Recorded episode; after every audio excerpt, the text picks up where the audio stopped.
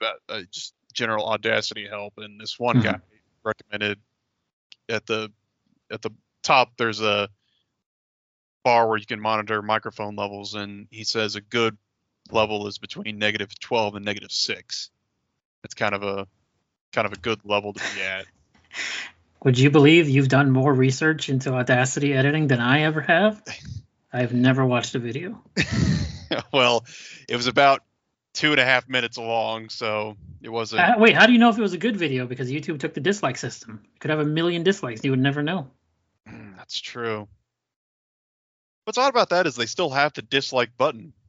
So yeah, why even bother? Why yeah. have either button? Yeah, if you can't see how many there are, well, yeah, what's the point? but yeah, no, it it had some tips, but didn't really help me with my problem. So, but it had some other stuff. Like uh, apparently you can even use you can use Audacity to put uh, a music bed underneath your audio, which I didn't know. I thought that was pretty cool to learn.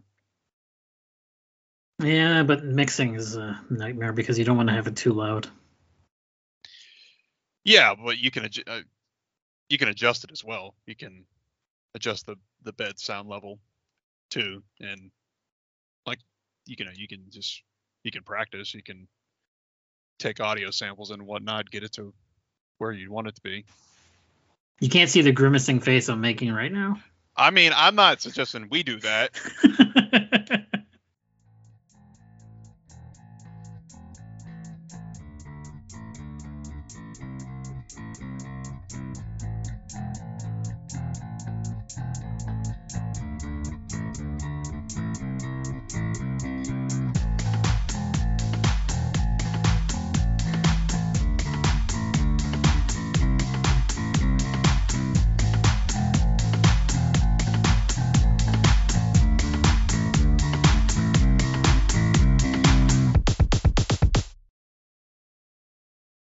This is the Internet's Worst Gaming Podcast. I'm your host, Loki Jarson. Here with me once again is my good friend, Jo Stizzy. Stizzy, how are you doing? I'm doing well, Loki. How are you doing? I'm excellent. Uh, this is probably the fastest we've done a follow up episode in a very long time.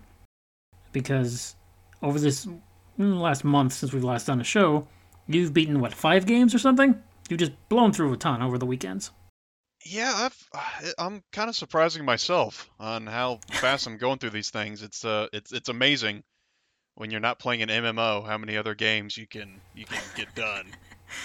You've taken a little break from Final Fantasy 14, and you're like, oh my god, there are single player games. Mm, I know it's it's you amazing. can pause. Go, going back to my roots. what have you been playing since we last chatted? Well, I think about not too long after we recorded our uh, our last show about a month ago, I ended up finishing up the Outer Wilds, um, and that was a good game. It, it Worlds was Outer Worlds, excuse me, Wilds. Still, still doing that every now, now and then.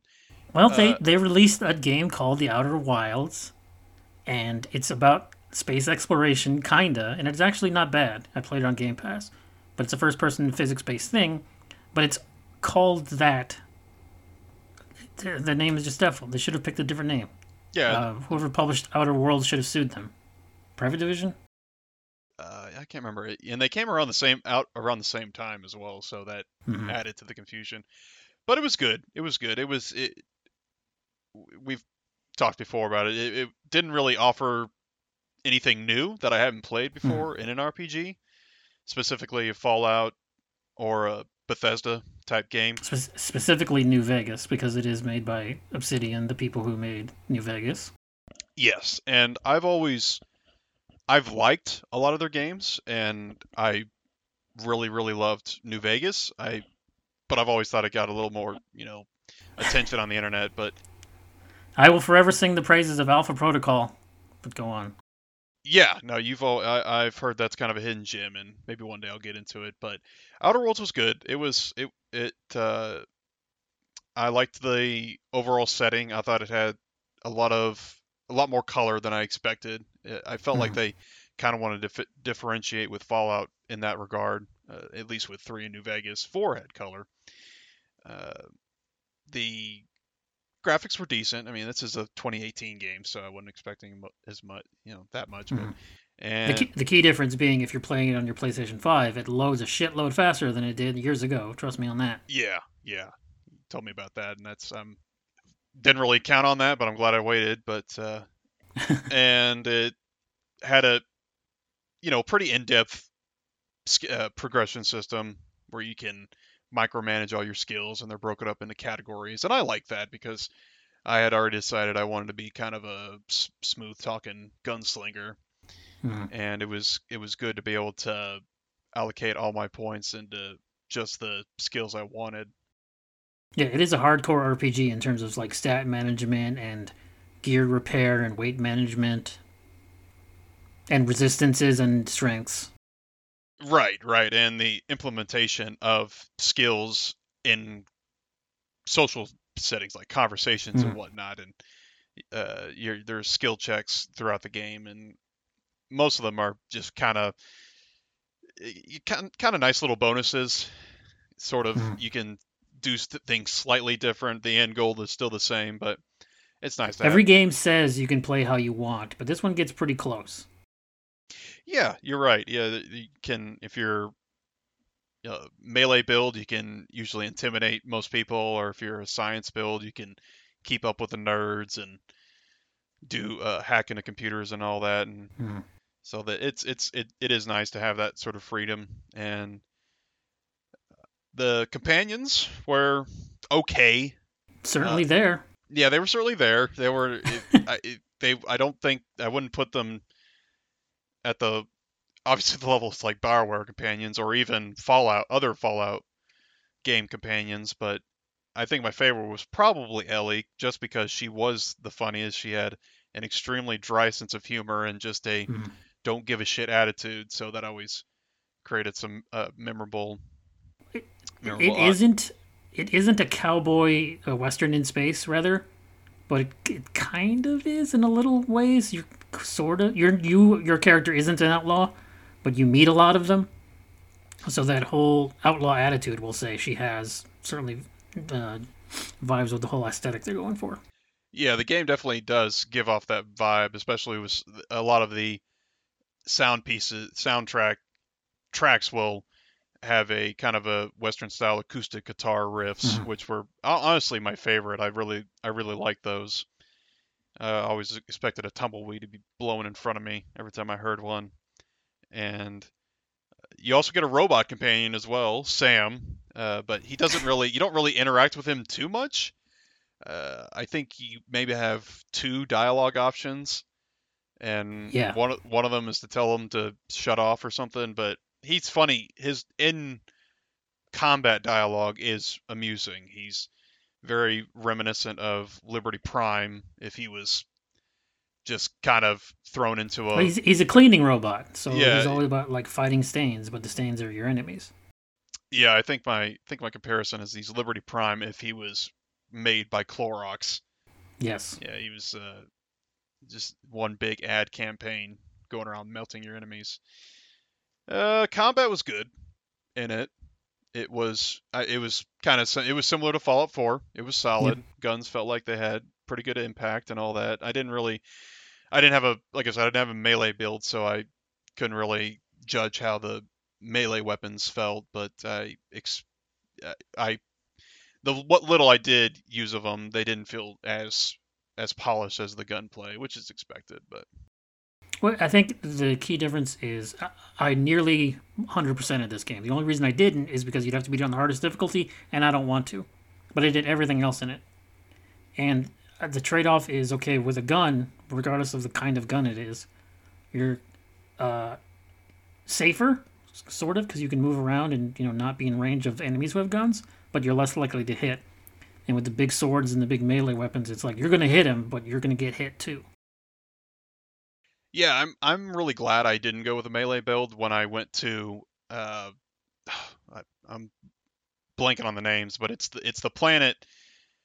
It's it's the planet with the two factions that that used to be friends. Monarch, that's it. Yeah, because it had it's got a ton of just alien creatures running around, and they do a shit ton of damage to you if they get close to you. So, yeah, when I went there, I thought, man, I'm so glad I did not go melee because I, I I probably would be stuck here for a while. I actually was stuck for a bit, but uh, I was able to go to the town, do some side quests, level up a bit, and uh, get some new weapons, and soon became overpowered. And then the rest of the game was just kind of no. Yeah, take no that, problem. bugs. damn, yeah, damn you, weird mantis spider things. Uh, overall, it was a. I, I liked it a lot.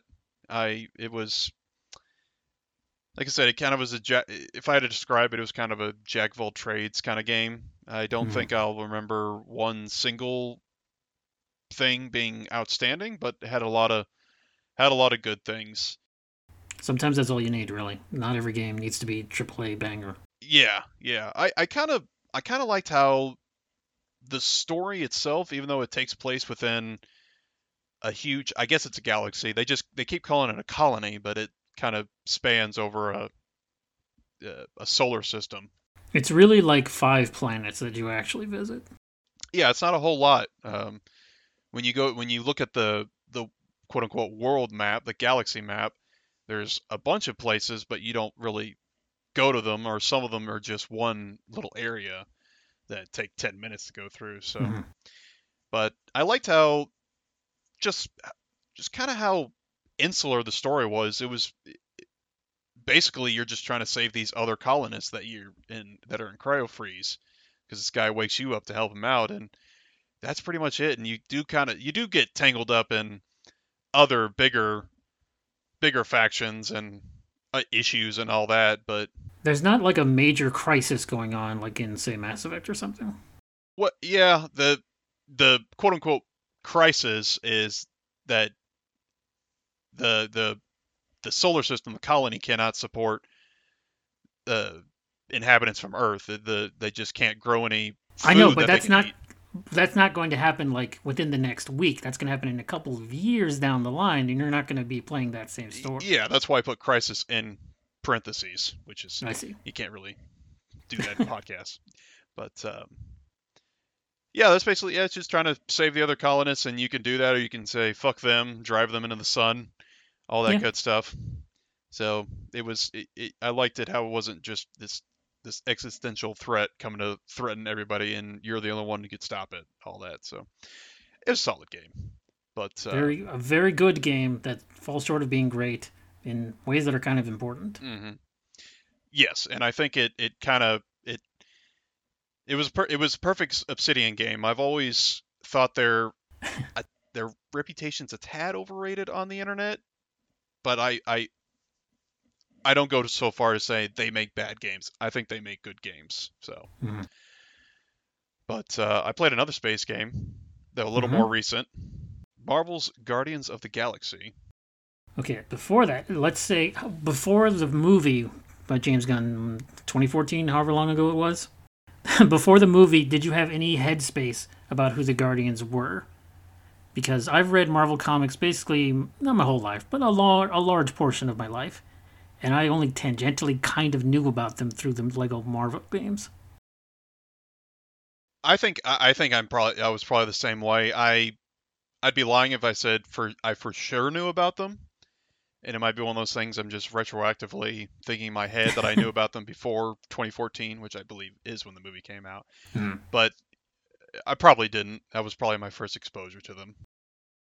So the movies come out and they give Marvel an oppor- uh, Marvel Cinematic Universe an opportunity to do their more weird shit, which they continue to do weird shit to this day.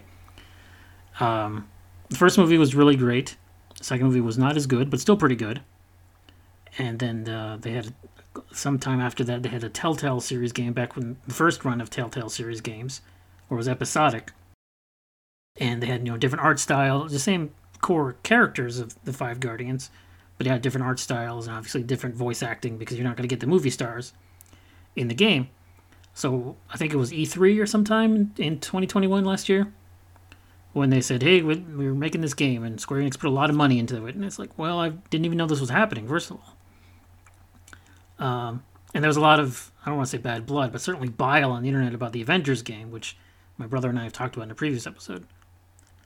Uh, so when this one comes around again with a different art style and different voice cast, you know, we've had at this point a video game series and a movie series and a cartoon series even with the Guardians. So coming into it, what were your expectations before you even played it? I pretty much expected it to be like the movies, just with the, the kind of the same chemistry with the team members and the same kind of humor.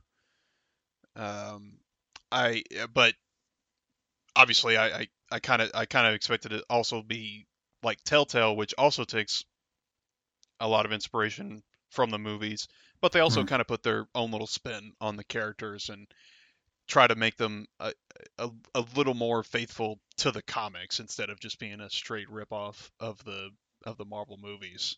Mhm. But it was a lot of fun. It was it was kind of a this is kind of a cliche, but it's it's a wild ride. The game is, and it's it's very it's one of the most linear, straightforward games I've ever played. But But it goes it goes up and down. There are emotional highs and lows throughout. yes, and I think it bogs down a little bit in the middle.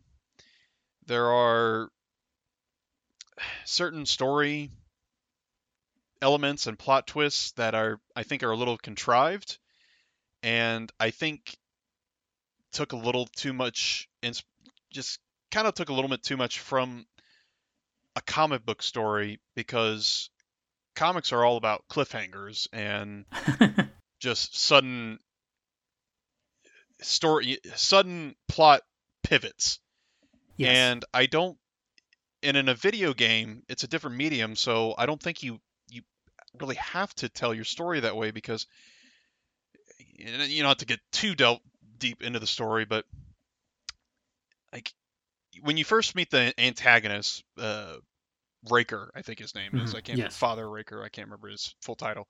He's this is not going to be an episode where we remember things. It's okay. yeah, he he's just kind of he's being detained by the Nova Corps, and you just you don't even see him. You just see him like when you're walking around, not even a cutscene or anything. He's just just some throwaway character. And then the next thing you know, a couple hours later, he's got this huge mining ship and tens, if not hundreds of thousands of followers, and he's got all this power, and you're just thinking, okay, how did we get from A to B? Because it feels like we just went oh just went over to B and we got to M or O or R or whatever. It's just Well, they, th it's not explained in that moment, but I can explain it. Like it's later explained in the game that it's like, oh hey, it's an Infinity Stone. We can just hand wave away any problems. They're magic. They don't gotta explain shit.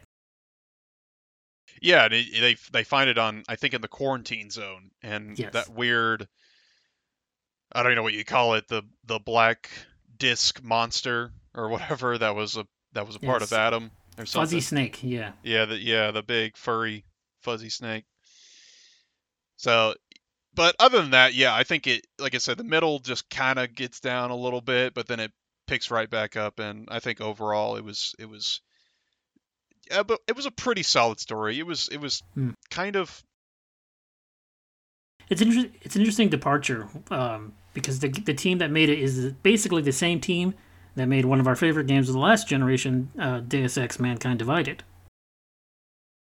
So it, you know, completely different assets for everything, and doesn't in any way play the same. But you know, it's nice to see that a team that can make you know a first-person, mostly stealth game, come out with a third-person frenetic action game where you're constantly moving or constantly doing something. Mm-hmm. yeah. I think I, think I, I thought that uh, I think we talked about that a little bit with uh, some other studios like that that have made games that are just completely different from each other, and I think that's a I think that's a sign that those are good studios. They know what they're doing, Hmm. and you can you may not always like what they come out, but you know they're gonna they're gonna work really really hard on them and make them they're they're gonna play pretty well. And this one Mhm. actually did uh, play very well. When I first when they first announced this game and they were showing a trailer, I, I it was probably on a, a, a PlayStation Access show, and they just showed the player controlling Star Lord, and you know he's got his little he's got his pistols and his his boot jets and all that, and they show you can he directs all the the guardians and whatnot. I was actually a little disappointed because I had played Ulti- Marvel's Ultimate Alliance three just this past year, and that is has a ton of characters that you can play as anybody, Mhm. and you know that's probably not a not, not a fair comparison to make because they. Well, they okay. Here's here's a better com- here's another comparison of the Avengers game. Yeah, yeah, that's another one that's that's probably better. It's it's a similar. It's a third person action beat 'em up, but it's a smaller player roster that but hmm. you can still play as anybody you want. And the and the in the old I was saying for the Avengers thing of in terms of like you have a team but you can also control any one of them at any time. For Ultimate Alliance, not for Avengers. In Avengers, you pick one and stick with it until you switch. But so yeah, when you're like, okay, you control Star Lord and you just order the Guardians to do things, it feels very like it's like, well, that's an odd choice, but in playing, it works out fine. No, yeah, and there and there are times that I'm kind of glad you can't you can't switch between characters because it gets hectic enough just being Star Lord and just being the commander and directing eh, all the other guardians in in combat. It's it goes. There's a lot going on every fight. yeah, and it's one of those one of those very very rare games where the main character, the one you control, is does pretty good damage. You can do you can you can kill a lot of enemies with Star Lord, but the main bulk of the kills are going to come from the other guardians and how you synergize their abilities and mm-hmm. uh, you know using certain attacks against certain types of any enemies and like building up stagger bars or using AOE's and all that. So mm-hmm. you're gonna get mo- you're gonna get most of your kills from your other guardians, uh, namely uh, Drax and Drax and Rocket. It's they it always seemed like they were that those two had the highest kill counts. According to their uh, again battle callouts. Yeah, that uh, that there's so much there's a lot of dialogue, but there's, there's really it's almost there's almost not enough because it doesn't take long for lines to start repeating in this game. Uh, in it, it also in the areas where you're walking around, you know, doing exploring or a little minor platforming, they'll have uh, side conversations, you know, as made famous by Dragon Age team, and you're like, oh, this is an interesting conversation. Whoops, I stepped one step too far. The conversation is suddenly over. We're on to the next thing yeah, I, I there was a ton of times where yeah, the banter just got cut off and I would get I would be pissed because I would be so into it. I want to yeah. hear what the rest of what they're talking about. Because they're usually they got the Guardians have something to say about everything in this game. It's just wherever you're walking. hey, look, there's a rock. Look, there's water. Oh, don't go there, Rocket. Oh, look, Drax is acting like an idiot again. What a surprise! And a lot of it's a, a lot of the banter is really well done, and I think the the voice actors had pretty good chemistry with each other. Mm-hmm. You can tell that they really enjoyed what they were doing, and I had some some of them were uh, better than others. I think. uh, I told I think I talked to you about this, but Star Lord's and Rocket's voices took a little took me a little bit to get into. I thought Rocket's voice was a little too deep for just being a tiny raccoon. Mm-hmm. And Star Lord's voice and personality was just kind of, it was a little too frat boyish. Uh, I guess compare. I, I, guess compared we to said at the beginning Pratt's. of this. I know. We, yeah, we said at the beginning of this we didn't. So it's not the movie, but you can't help. Your first exposure is the movie. If this were the other way around, you were thinking, oh man, he doesn't act like he did in the game at all. Because, you know, your first exposure is what you remember. That's, you know, a short term nostalgia, basically. Yeah, and I, I, I understand Square Enix's desire to, you know, kind of differentiate themselves from the movies, and that's that's fine. That's good. That's what I would do if mm-hmm. I was a developer. But I also think it, it kind of hurts them because – like us, a lot of people probably didn't know who the Guardians were until the movies, and that's their, you know, that's their only consumption of the Guardians, and a lot of them aren't going to read the comics, so they not may not be some familiar with some author's take on the Guardians, or eh, some they may have a different background or different powers. Specifically, Mantis. This might the character Mantis this is probably the most annoying version of her I've I've seen in it. Yeah, in the movie, this is only in the second movie, and then you know later Avengers. She's a kind of nebbish, very shy person. And doesn't speak a heck of a lot. But is mostly there for comedic relief, let's be honest. hmm But in the video game Guardians of the Galaxy, she's got she's Valley Girl. She says everything you know your typical '90s Valley Girl would say without saying the word "like" all the time. A chatterbox constantly, and it's like, okay, for me, she definitely teetered on the edge of annoying. I don't know that I ever hated her, but it's like, whew, I'm glad you're not on our ship. I went back and forth. Uh, I found her annoying, and then I found her slightly amusing, and then she went back to annoying again, and I think she stayed, she stayed that way for me for the rest of the game, where she did come back onto the ship. Yeah, she's there for a while. Yeah, I was way more annoyed by fucking what's his name? Adam Adam not Adam Nova. What's his name? Oh, uh, Adam Warlock. Adam Warlock. I can never remember that last Name. I always call him Adam Nova. Yeah, I was way more annoyed by Adam Warlock. I wanted to punch that fucker. Yeah, no, he was he was extremely annoying and arrogant, which is the which is the point. I guess. but I, Congratulations, you succeeded. Yeah yeah well, but i think the whole thing is it's they create his character to be that annoying so that it's funnier when the guardians give him shit and make fun of him for it which it was it was amusing uh, especially when they're making fun of his alliteration tick Yeah, I wish I could. I, I wish I could quick enough in the brain to do my own, but I, I can't. Uh, you hear us talking all this shit about the dialogue. It's an incredibly emotional game. Like, there's a lot of hilarious bits, but there's also some really I don't want to say dark themes, but like deep stuff about mm-hmm. loss and family and shit. Like stuff the movies kind of goes over, but this game goes hard into. In terms of like grief, dealing just straight up the idea of dealing with losing someone. yeah that's another thing even though this this game has the marvels logo on it it's not like the movies where the movies have to it's it, it's almost like it's built in their contract that they have to have so many jokes per scene in a marvel's movies whereas Well, it's a two-hour film. We got to go. This is a twenty-hour game. yeah, and, and the Marvel movies, the superhero movies have their have that style. They've kind of built up that reputation of being mostly humorous and lighthearted and whatnot. And this game is very funny and very very lighthearted and doesn't take itself too seriously in a lot of places. But you're right, there are some there's some really really heavy moments in this game.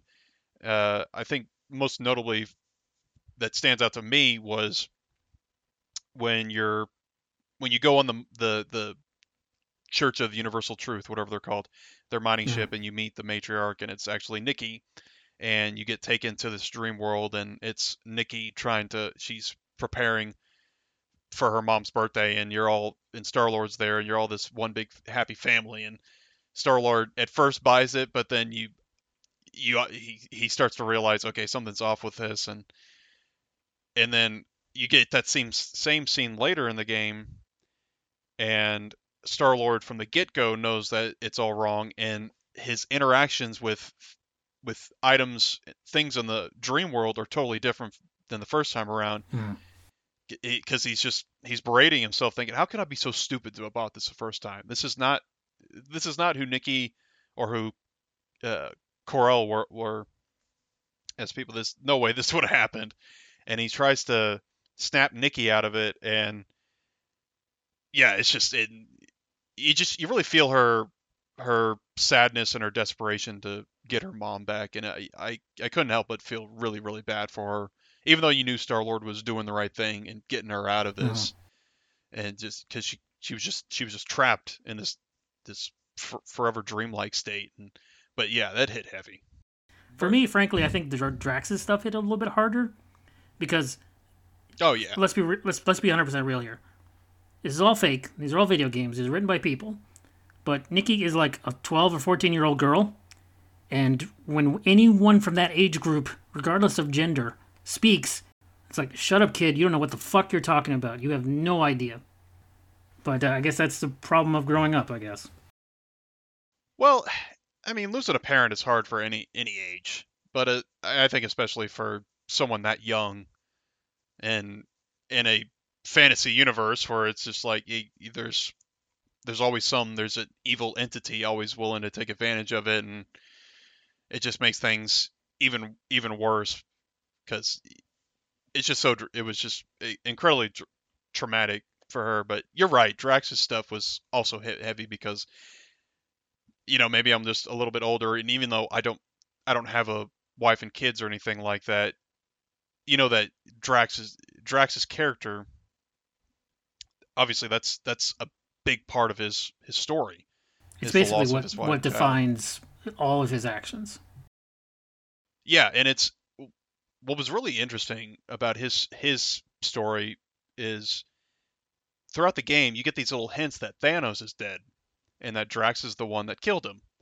But then every time Star Lord tries to bring it up, he just kind of Drax kind of dismisses it and just gets this really uncharacteristically you know serious look and goes quiet and whatnot.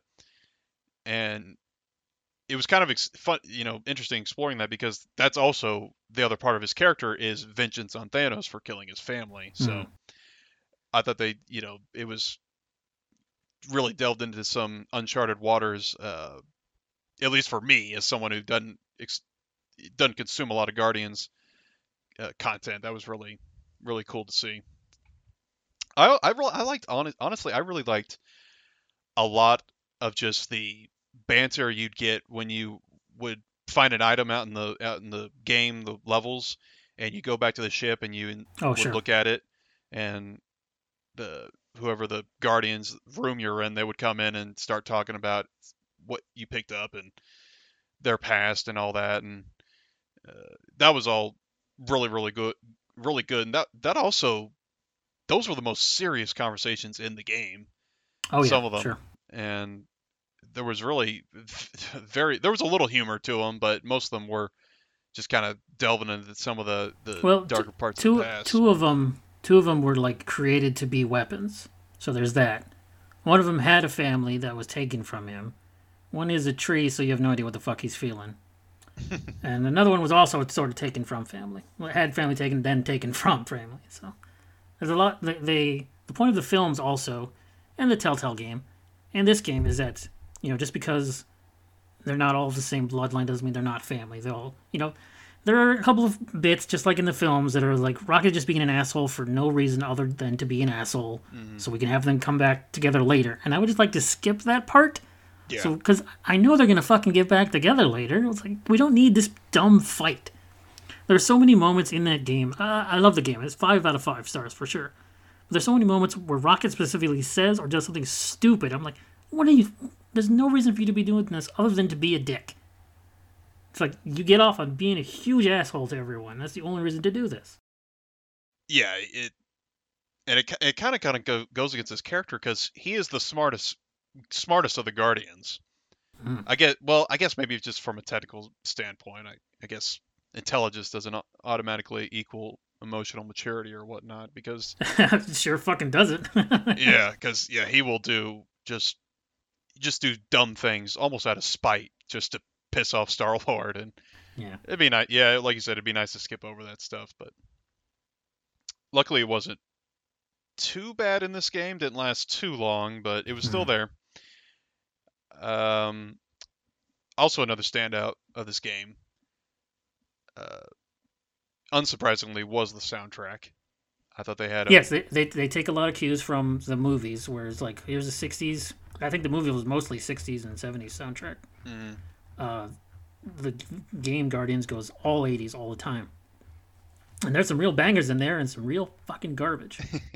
Yeah, I, I, I kind of wish they had added a, some more 60s and 70s in there, but I think for the most part it it is pretty solid top to bottom, and I like the way they implemented it in the the huddle mechanic in the game, Mhm. where if those of you listening don't know, it's you basically you it's this power up in battle that you activate and everybody it's this special screen all the guardians come together huddle up and they'll start talking about the battle you know if it's going well or you know they're having their doubts or they don't think they're going to like win it's, it's the key, bet- the difference between we're kicking ass out there and we're getting our ass kicked out there. yeah and uh, you as star lord have to pick between do two dialogue options to pump them up and get them super charged up and they can you know, makes the you know they do more do more damage and their ability cooldown times are a lot shorter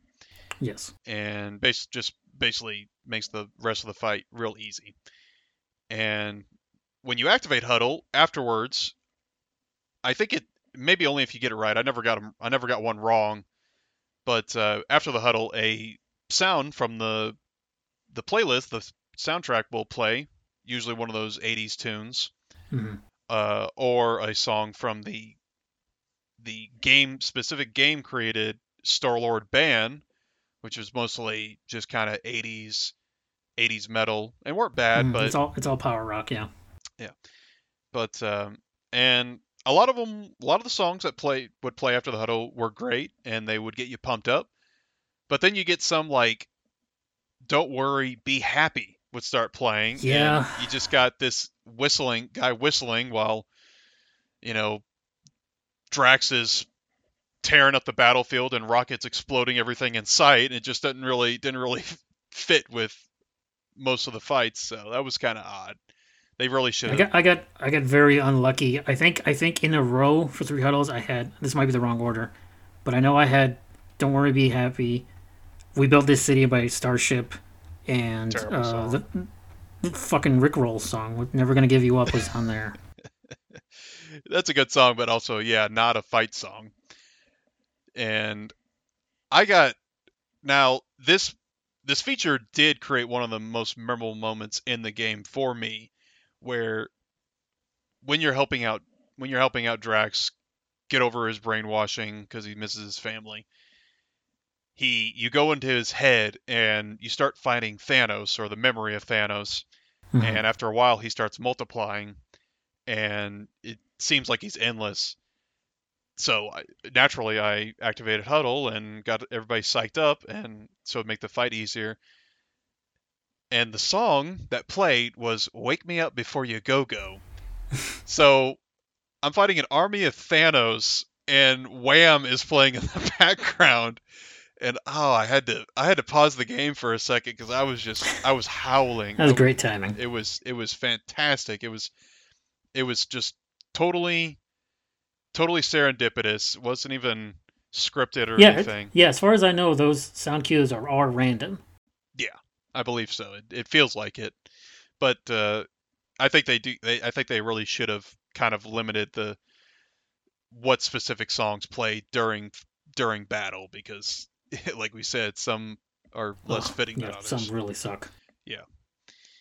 Uh, I uh, I had some bugs during this game. Nothing. I did too. uh, nothing too bad. The, uh, I- I had one actually pertaining to the huddle where they after their dialogue, it just the uh, the options, the choice, the dialogue options for Star Lord never popped up. Oh, I So- didn't have that. So it was just the yeah, it was just the Guardians just staring there looking at me at my screen, and they did that for two minutes before I restarted the game. So that was that was kind of amusing. Most of them most of them were kind of funny. Do you remember later in the in that same Drax head, you go to like, well, it's not in Drax head, but on that same planet, you go into like a fog bank, and then one of them, I think Gamora says, "I hear this monster," and Rocket will say, "I hear this monster," and then you pick, and the whole gag is to not pick because it's a hallucination. Mm-hmm. Yeah, that's like one of the few times in the game where saying nothing is actually beneficial. Yes, and I don't remember how far along I got into it until I figured it out. I was like, "Oh, dummy, don't pick anything. It's gonna be whatever you say." Obviously, I think I was skipping past dialogue at that point, or I'd reload check. I don't know what happened, but basically nothing happened. No one was talking, and I could run around. You know, I could push people out of the way. I could shoot the guns, but I couldn't progress anything. So I had to redo and I had to reload checkpoint, but it took me all the way from the beginning of those fucking caves. That was the only really major thing. The other shit is like, nah, I fell off a cliff or uh, I got stuck in scenery. I was like, eh, you know, what are you gonna do? It's a modern video game. Yeah, the checkpoints were either really like like really really generous or you'd be playing you'd have to play like 5 or 6 minutes before you get to the point where you had to stop, you had to restart. Yeah. And yeah, I had I had one I had I had another bug I had a bug similar to that where Groot just wasn't talking ironically. The guy you can't understand, he wasn't saying anything. And the only reason I discovered it is everybody in he he wouldn't say anything when I would activate one of his skills, and other characters would be talking to him, and there would be a pause where his response would be, and then the character would start.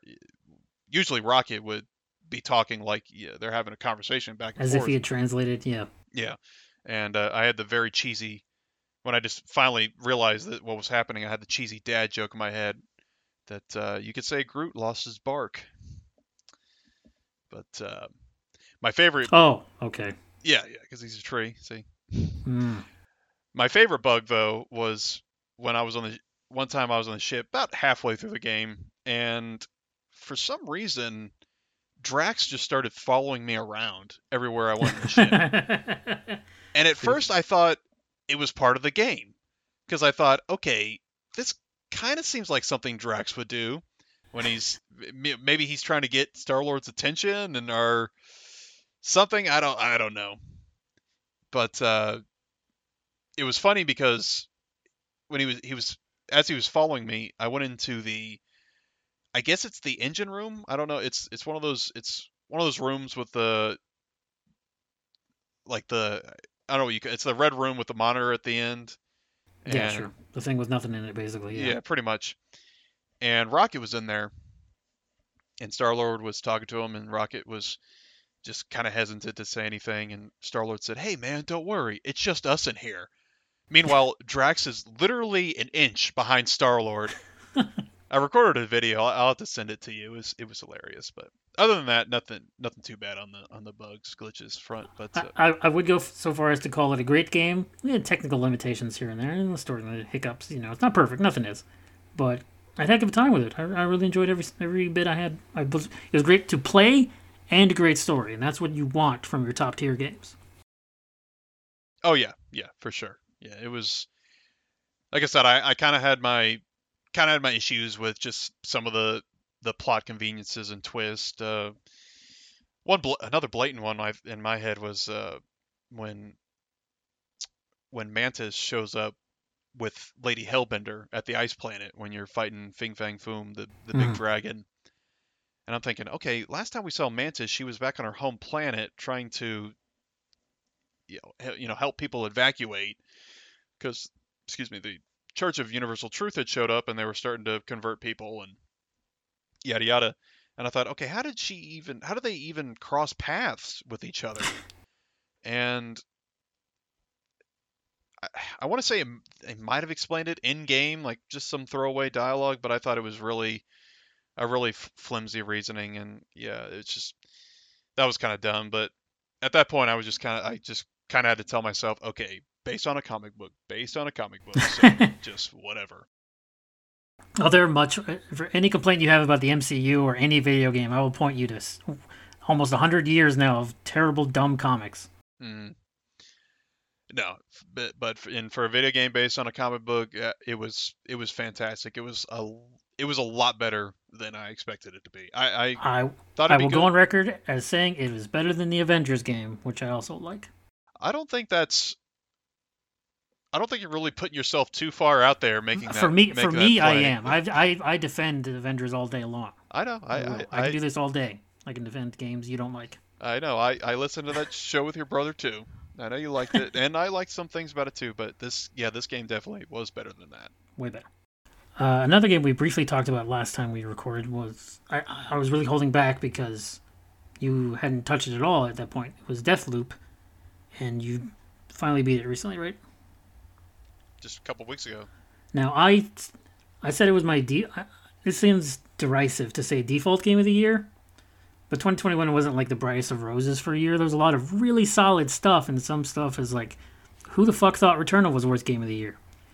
But that's neither here nor there. Yeah, a lot of stuff got pushed. What did you think of year, so- Deathloop? yes, that's true. What did I think of Deathloop? I I thought it was fantastic. Yes.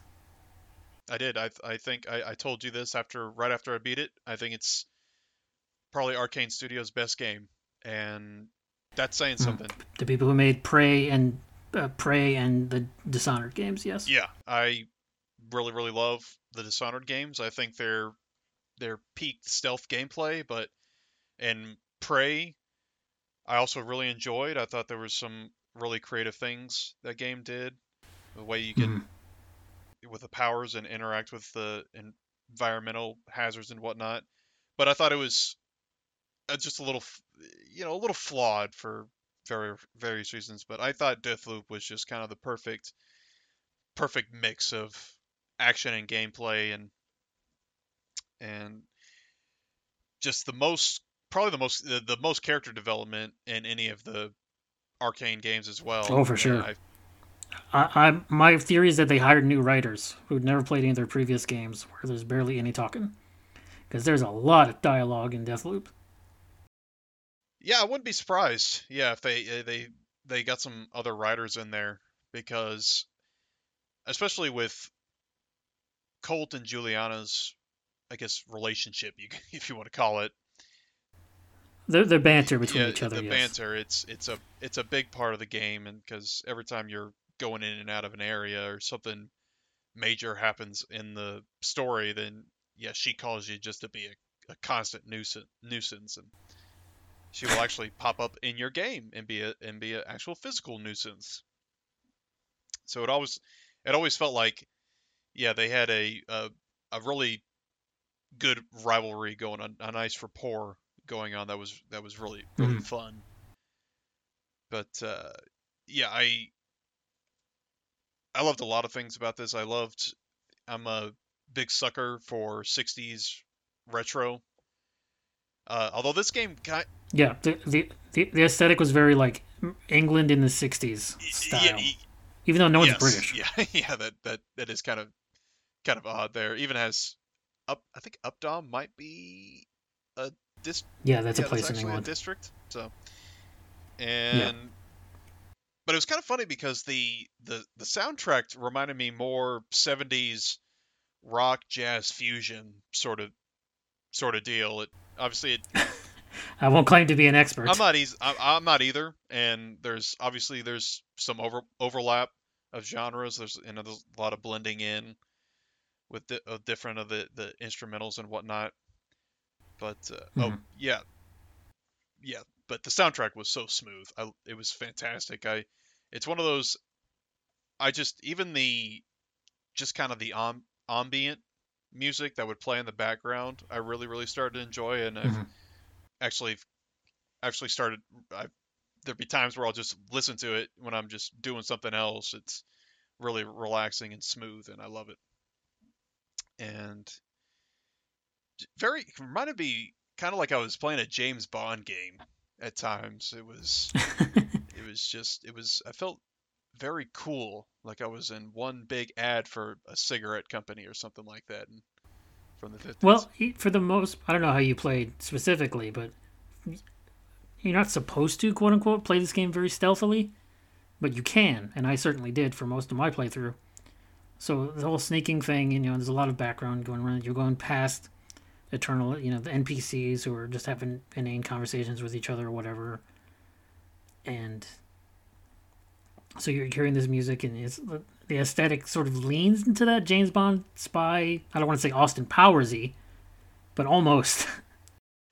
Yeah, I and by James Bond style, I don't mean necessarily that you know he's an international man of mystery and whatnot. I I, I kind of before I played the game, I had already decided I was just going to be stealthy at certain times, but if shit hit the fan, I was just going to go full balls to the wall. There wasn't going to be any of mm-hmm. this like Dishonored or Hitman where I'm constantly reloading if one guy spots my shoe or some some shit like that. Well, mostly because you can't. No, yeah, there's there's no actual manual saving or loading in this game, so it was it was made it a lot easier just by taking that decision out of my hand. And yeah. I I really liked I really liked that way of playing. It was it was cool just going around hearing the the enemies, the just the regular schmoes, the Eternalists, I believe they're called, just kind of have their own banter going back and forth, which some of it was actually mm. pretty amusing, and there's also some pretty enlightening stuff that actually helps you in your in your quest, your objectives to take out all the all the leaders. Oh yeah, they'll say, "Hey, are you guarding that place over there later?" No, I'm guarding over here later. Oh, yeah. okay. Yes, it's all it's all very very like movie stereotypical cliches, like talking way too loud to be about sensitive inf- information and whatnot. But that's part of the that's a big part of this game is just going around eh, doing recon and collecting information Yeah.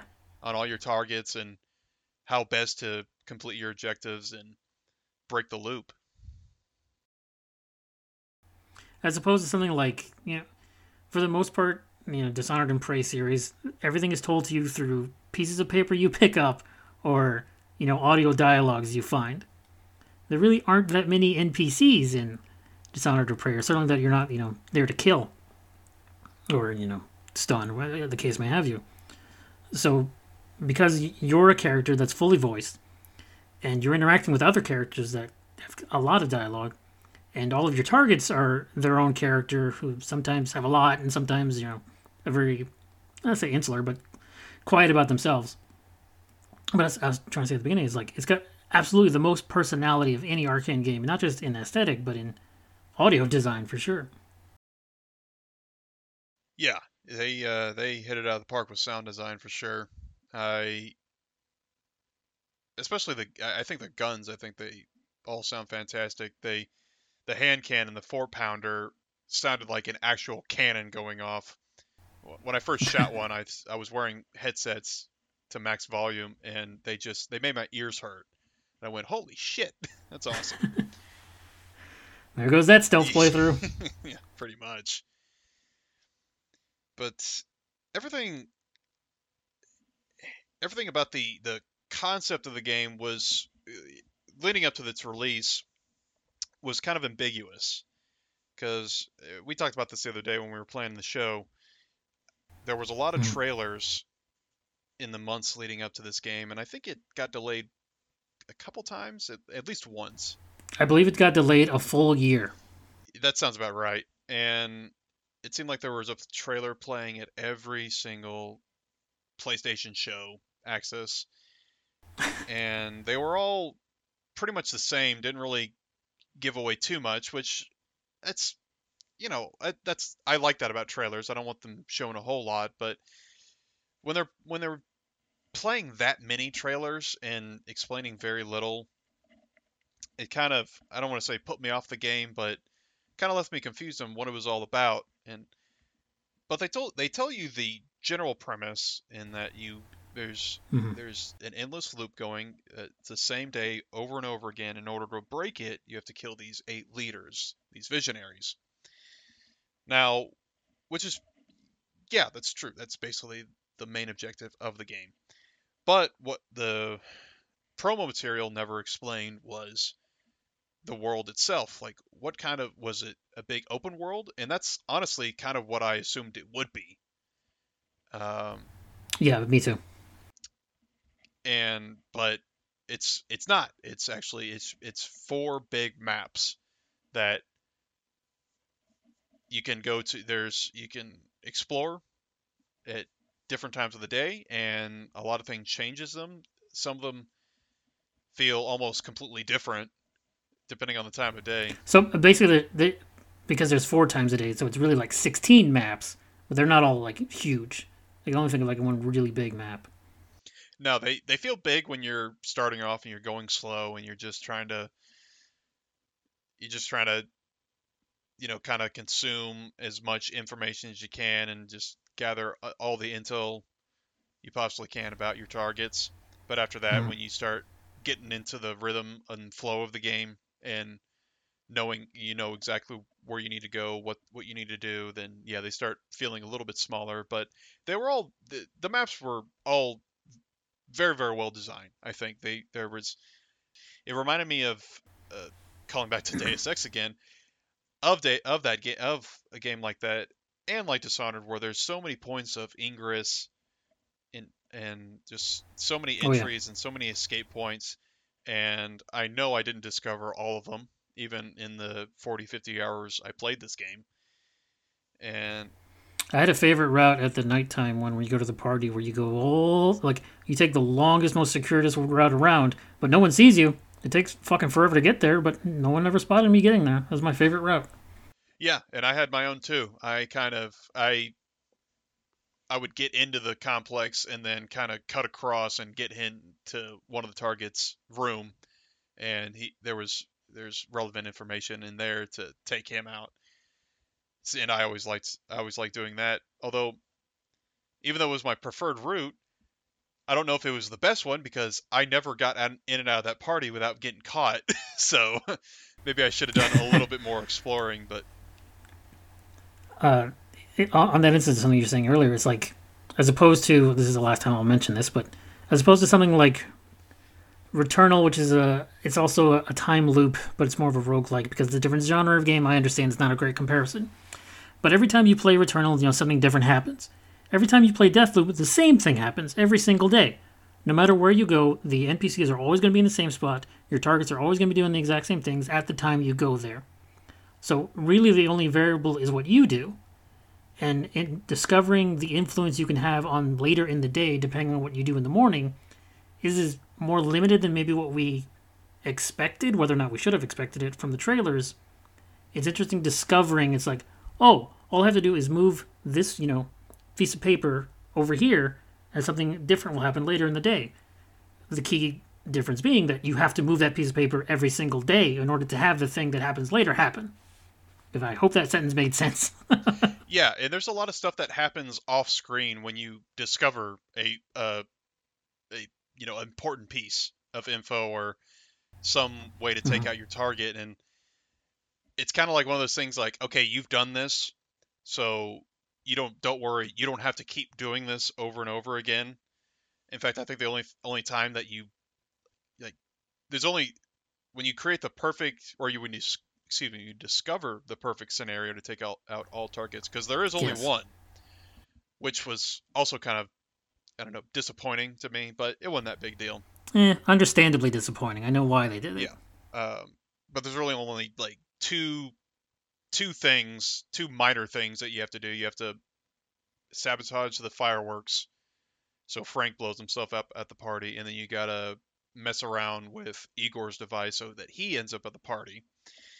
But other than that, there's just kind of a lot of there's once you discover something or do something the first time, the game says, okay, don't worry, you don't have to do this over again every single time because that just would just be a pain in the ass and bad game design. So, I when I when I realized the game was segmented in just four big maps and not just one big overworld map with everything, all these moving parts and whatnot, I was a little disappointed. But when I thought about it afterwards. I understand. I I understood why they couldn't do that because, as far as I know, Arkane hasn't had just one seamless open world game. They've all been like this.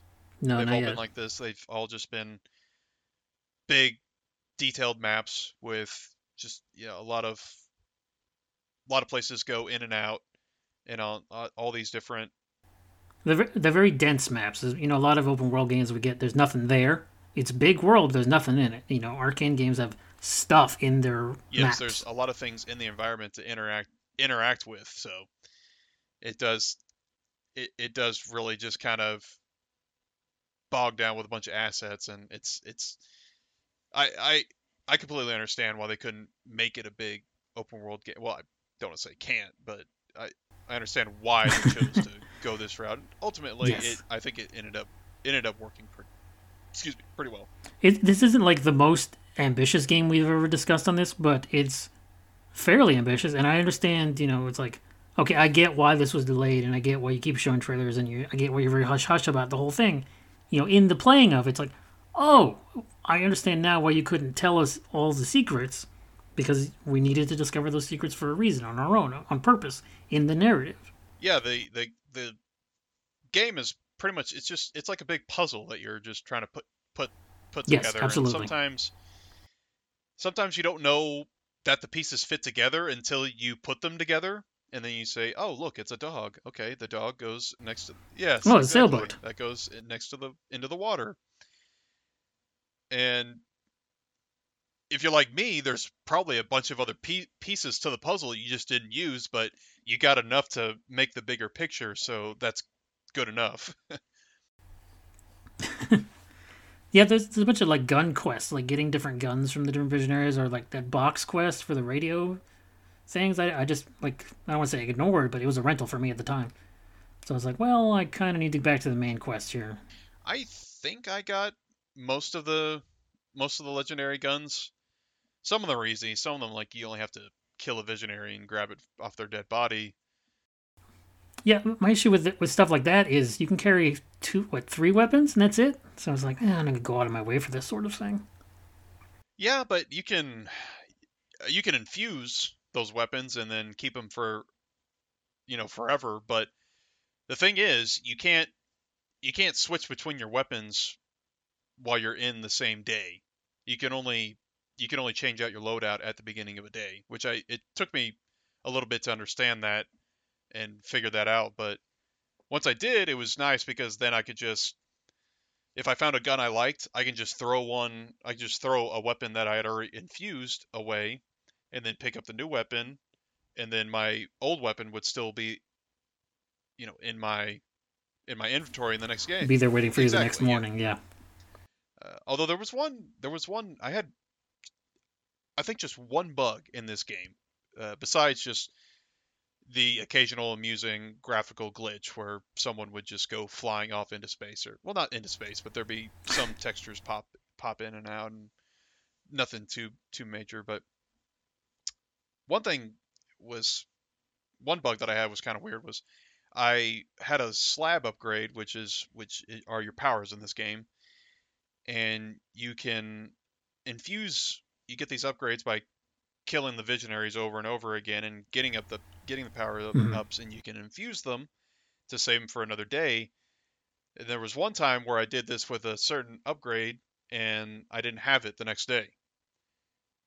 It, my my power just had no upgrades when I had when the previous day I had two. You know, I think the same thing happened to me.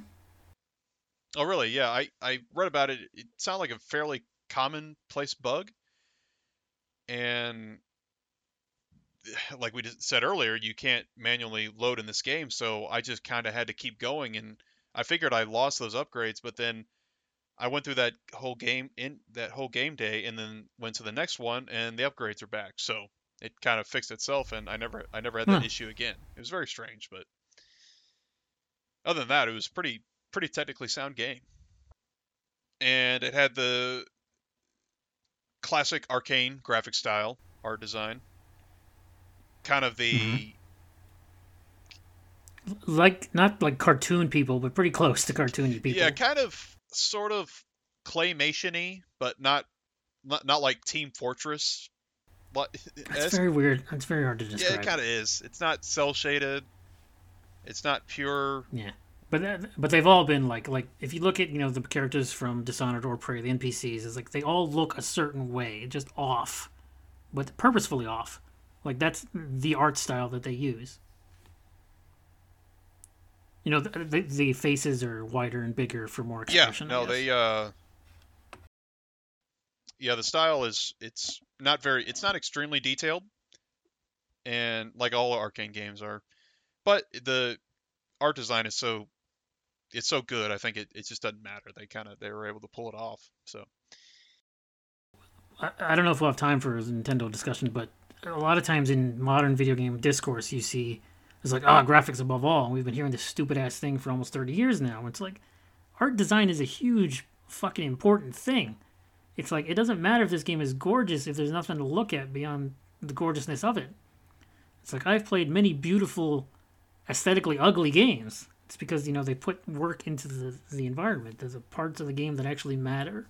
No in dis- no in Deathloop, not at any point can you step on a bush and the bush bends dr- realistically. That does not happen. I guarantee you that.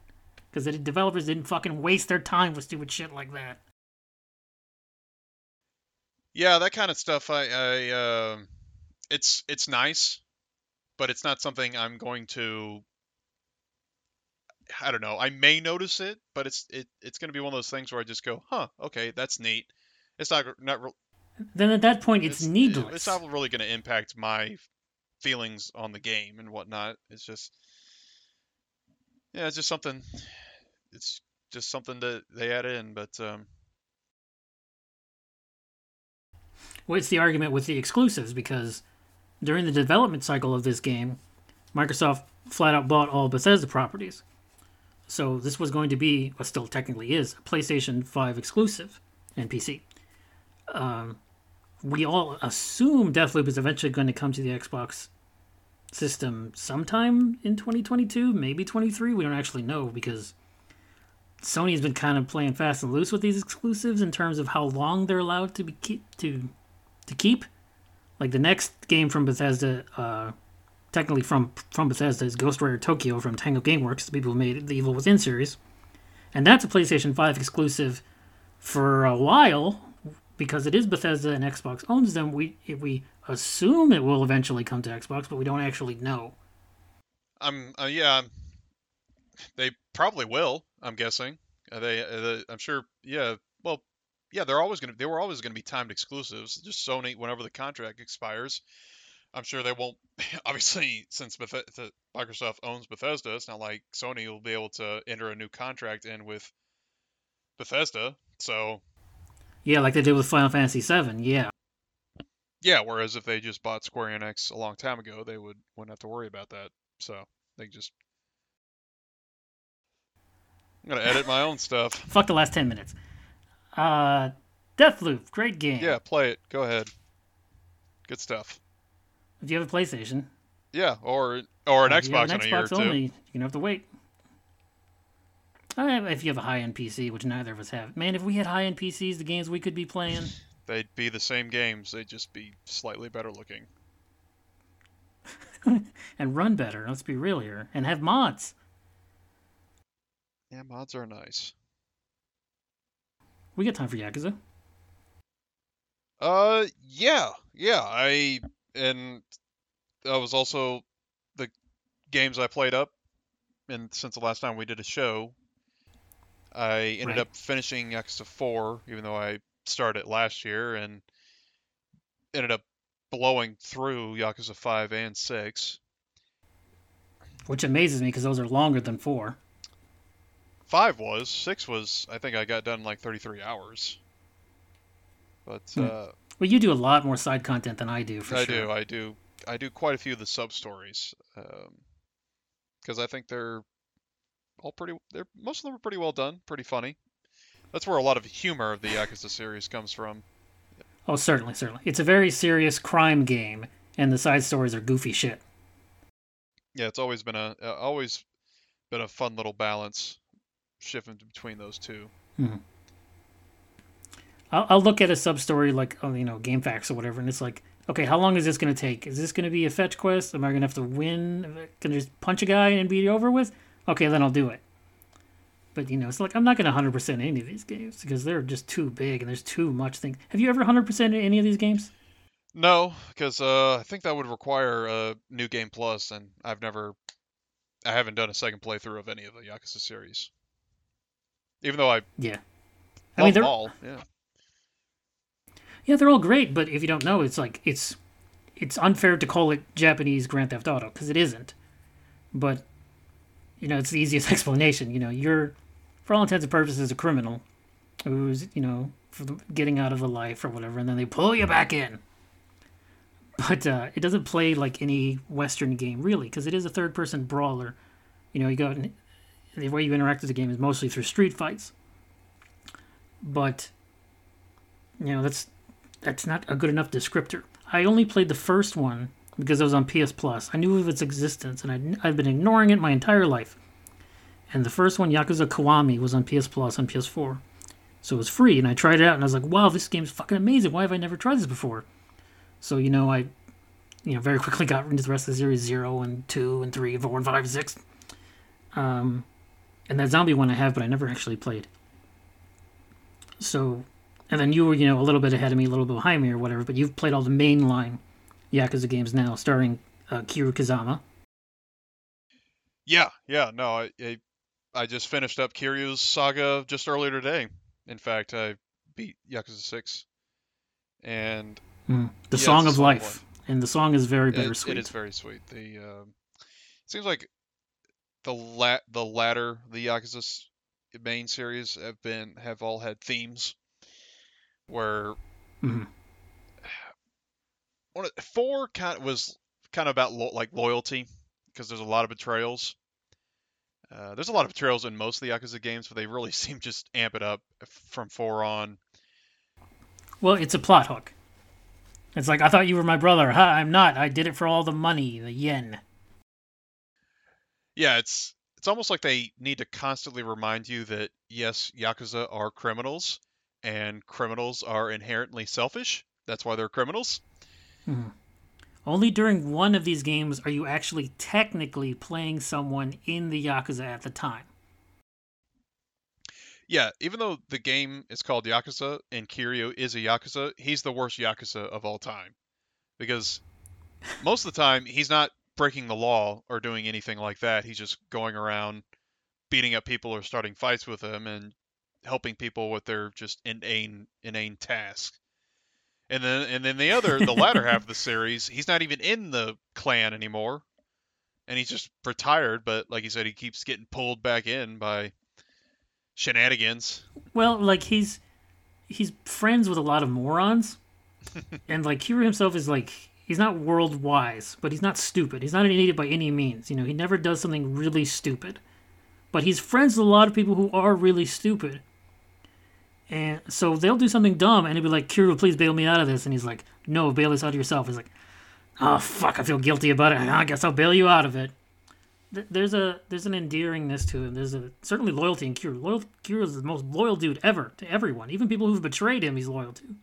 Yeah, no, he definitely puts a lot of importance on the bonds between friends and family members, even if they're also even if they're not bound by blood, which is uh, also kind of a kind of a theme in six, where it's all these all these family bonds, these fathers and sons that are just have these terrible relationships and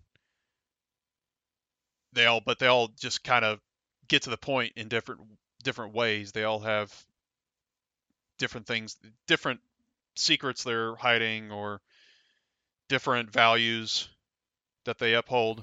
I, I say I say earlier that everyone's being stupid, but really everyone does things for their own reason, and they are eventually told to you.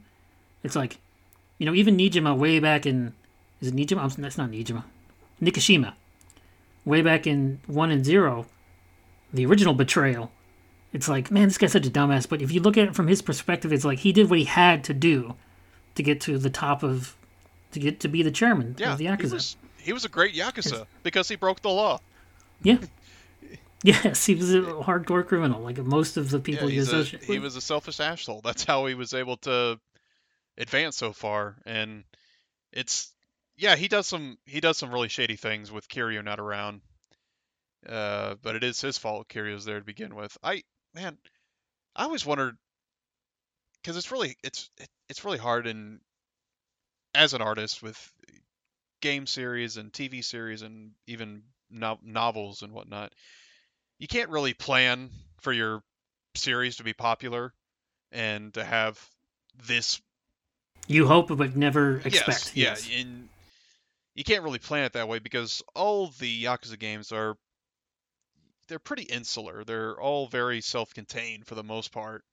Because there's there are a lot of characters that I've in previous games that I wish were still, you know, in the series. I I like Nishiki. I hmm. kind of wish he would had made it a little farther.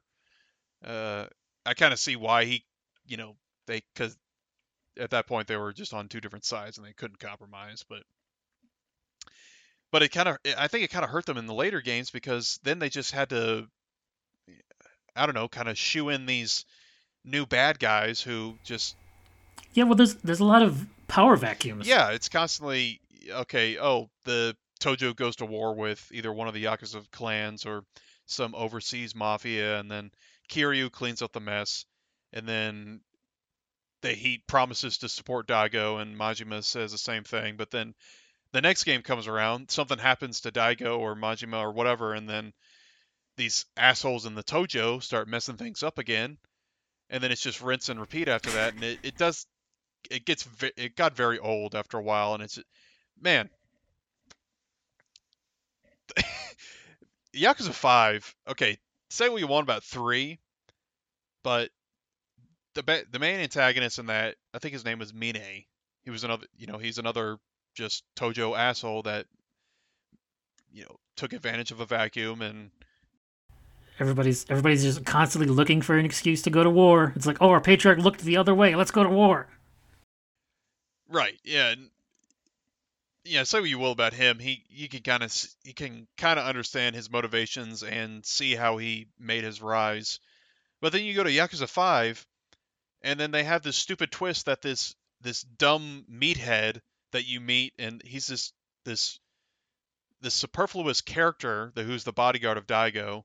he's not even in half the game, and then all of a sudden, oh, he's the main bad guy. like, what the fuck is this? It's so. It's... They pull off that they pull off that early Final Fantasy trick a lot. Of the final boss is a guy you've never heard of. Well, well, this was almost even worse because this guy you do hear of, but he's not in the game for half of it, and the parts he's in it, he's not. He's a nobody. He's not an important character at all. and then he's like, he kills this other character off screen, and that's supposed to be your motivation to kick the shit out of him and bring him back towards the light or something, and be a real yakuza. You know, one that just goes around fighting all the time and not making money. So there's a, I don't want to say pervasive idea, but if you're on the outside looking in, you hear us talking about the yakuza, like we're talking about Grand Theft Auto, like all you play as a criminal and it's all glorifying crime. It's like it's really not. It's showing the consequences for living lives like this. It's like if you constantly betray someone, at some point you're going to be betrayed. You know, if you lie and cheat and steal, someone's going to lie to you, cheat you, and steal from you. It, it is. It seems roundabout because it is. I think. I don't know if that's the purpose they're making, or they're just trying to make a fucking video game and they need an antagonist. Uh, I think it's a little little column A, column B, because it is at least in the Kiryu saga, it is seven games, including a prequel, so it's gonna have its its highs and lows, for sure. Mm. And yeah, I think they do kind of want to they they want to express how shitty being a yakuza is, and how you're just you're stuck in this underworld with all these other terrible people that'll stab you in the back as soon as as soon as look at you, and but I, you know, I always kind of feel like a hypocrite because I, I, I, I do love this series, and I, I love that that message they do convey. But I've always kind of hated the Godfather series because it always seemed like it romanticizes that Italian mafia lifestyle. Mm. But I don't. It doesn't show enough of the lows. Like Yakuza series shows a lot of the lows. It's like you do you work for or used to work for some really terrible people who do terrible things. You're like, fuck, you're awful. And Godfather, you never feel like, yeah, they murder people, but eh, they're the good guys. They're the good murderers. It's like The Sopranos. It's the same shit. Yeah, and Yakuza, you don't see any benefit for Kiryu. There's no net game for him whatsoever, and mm-hmm. because what money, what little money he's able to scrape up, is, you know, either is just something you just gain through gameplay, and it's not any. It doesn't add to his personal wealth in the story, or he loses it, so right. it doesn't matter anyways. Whereas Godfather, you just you know see them in their multi-million dollar mansions with the throwing these lavish parties and whatnot. But you know, occasionally you know might wake up, wake up next to a horse's head, but it's no big deal. So I think in that regard, I think Yakuza, yeah, conveys the just just how terrible that just being in that lifestyle is. And I've always, ah, God, I, I, I need to, I want to look up if there's a documentary or interview with an actual Yakuza who's played a little, you know, played some of the game and just kind of see their reactions. I'm sure, yeah. On what they, you know, if it's really like that or what they think of it. I've. I mean, be, there is a sort of I don't want to seem vaguely racist about this sort of thing, but it's a uniquely Japanese thing you know, it's it's there is a lot of honor code embedded into it. You know, even to the whole, you know, if you you know commit a sin in the family, so to speak, you know, you have to cut off your pinky. It's like, well, what the fuck does that mean? Oh, because when Japanese people used to have swords all the time, the thing for balancing was your pinky, and now you can't hold a sword anymore. So this is dishonorable to you, mm-hmm. even though you know it's you know when the game takes place at twenty fucking fifteen, who uses swords? yeah, yeah. Except in this game, when they, you know, random guy on the street pop up with one. Yeah, it was. Yeah, it well, was, in gameplay, yes, but yeah. Yeah, it was meant to be a the ultimate sacrifice and dishonor for a warrior, and to basically pronounce to the world that they they are no longer a fighter. They're they are no longer samurai or what have you.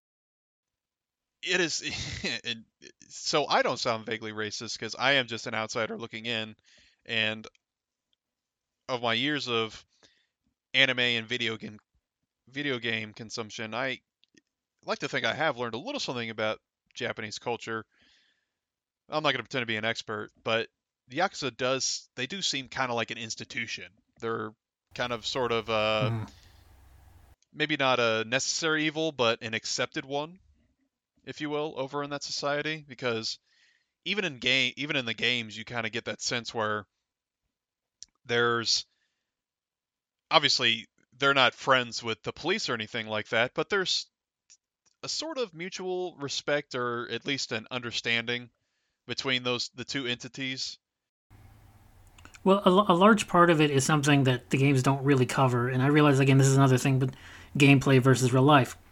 But there are a lot less guns in Japan than there are in America. So by virtue of that, there's a lot less gun crime. So the kind of crime, you know, even though criminals are all the same all over the world, the kind of crime in Japan isn't the same as the kind of crime in the U.S. Yeah, there's a lot fewer chances of escalation over there. Um, yeah, but it's yeah, not like people don't get murdered over there, and and, and I mean, they're still, still bad, but, you and they're still it's, you know. criminals. They're gonna find they're gonna find Mhm. firearms whether they have to ship them in overseas or, or what. They're still gonna find some way to subvert the law and all that. But I think also another another way there another reason why there's kind of a I don't I'm trying to find a better word than understanding between police and yakuza, but is because the Japanese they are eh, they're very enclosed society and they're very proud Mhm. and if there's any outside influence like say an overseas gang from mainland Asia then even the yakuza will step up and defend their home and their territory and whatnot so that maybe that garners a little bit respect in kind of the public eye or you know makes them a, tolerated a little bit more i don't know it's just we're just kind of going off the cuff here I, this I think it is fair to say for I think it is fair to say for both of us that we have a much I don't know appreciation, but certainly deeper understanding of Japanese life. Like there's no other games like the Yakuza series that you could play. You can play whatever otome, you know, visual novel. You can play a lot of, you know, Senran Kagura boob games, whatever, but you don't understand the day-to-day life of a Japanese citizen until you play something like Yakuza where you're dealing with a, a different country's culture. I've, I've never experienced a series that exposes me like this. Even other Japanese studios is like, well, we're making this for a Western audience. Yakuza isn't for a Western audience. It's just translated for a Western audience. no yeah and then and it's still japanese and english it's it's it's pretty much impossible to do a a one-to-one conversion translation ratio there's there's going to be a there's a lot of there's a lot of phrases Nuance. and nuances in the Japanese language that, just don't translate well to English, and even my uh, extremely extremely limited uh, knowledge of the language, I, even I can pick up sometimes where the Japanese voice actor is saying one thing, where it may it may be the same word, but it may be totally different just based on the context of the conversation and whatnot. So it's yeah, it's almost like a uh, I don't know if you I don't know if they would describe it as such, but it's almost like a slice of life sort of sort of deal because like you said, you do learn a lot a lot about just kind of the the day to day Japanese lifestyle that you would Mhm. not maybe wouldn't get from the anime games. Well, if you want to learn what it's like to be a Japanese high schooler, you can play the Persona series. If you want to learn what it's like to be a Japanese adult, you play the that's, Yakuza that's a series. good way to put it. Yeah. Both published by Sega. What do you know? A Japanese Yeah. company. It uh, and I'm really glad I, I, I'm really glad I got into it as well. I Yeah, I, absolutely.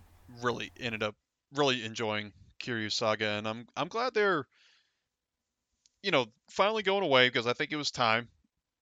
I love them Seven games and plus a zombie exactly, game. Yeah. but I'm also Uh, I am still glad that they're gonna stay stay in Kamurocho with the new this like a like a dragon the new RPG style game. oh, uh, it's actually, like a dragon, you're in Yokohama. Oh really? Okay, I didn't know that. All right. Well, Yep, you spend most of the game there. It's it's like four and five where you go back and forth eventually. oh, okay, I see. Yeah.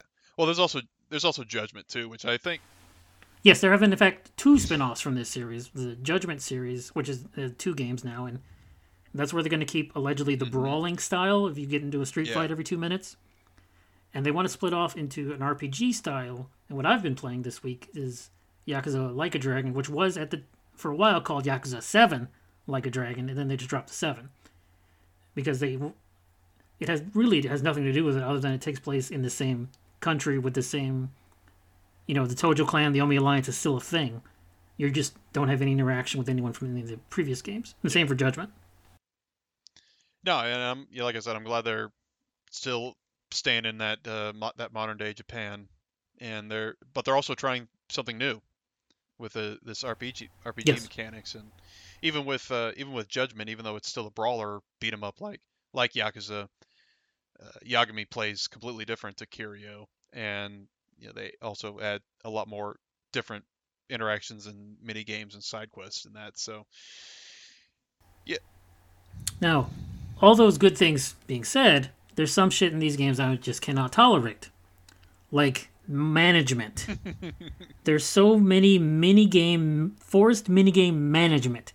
Oh no Kiryu has to manage a cabaret club. Oh no for some ass reason Yagami has to manage a cabaret club.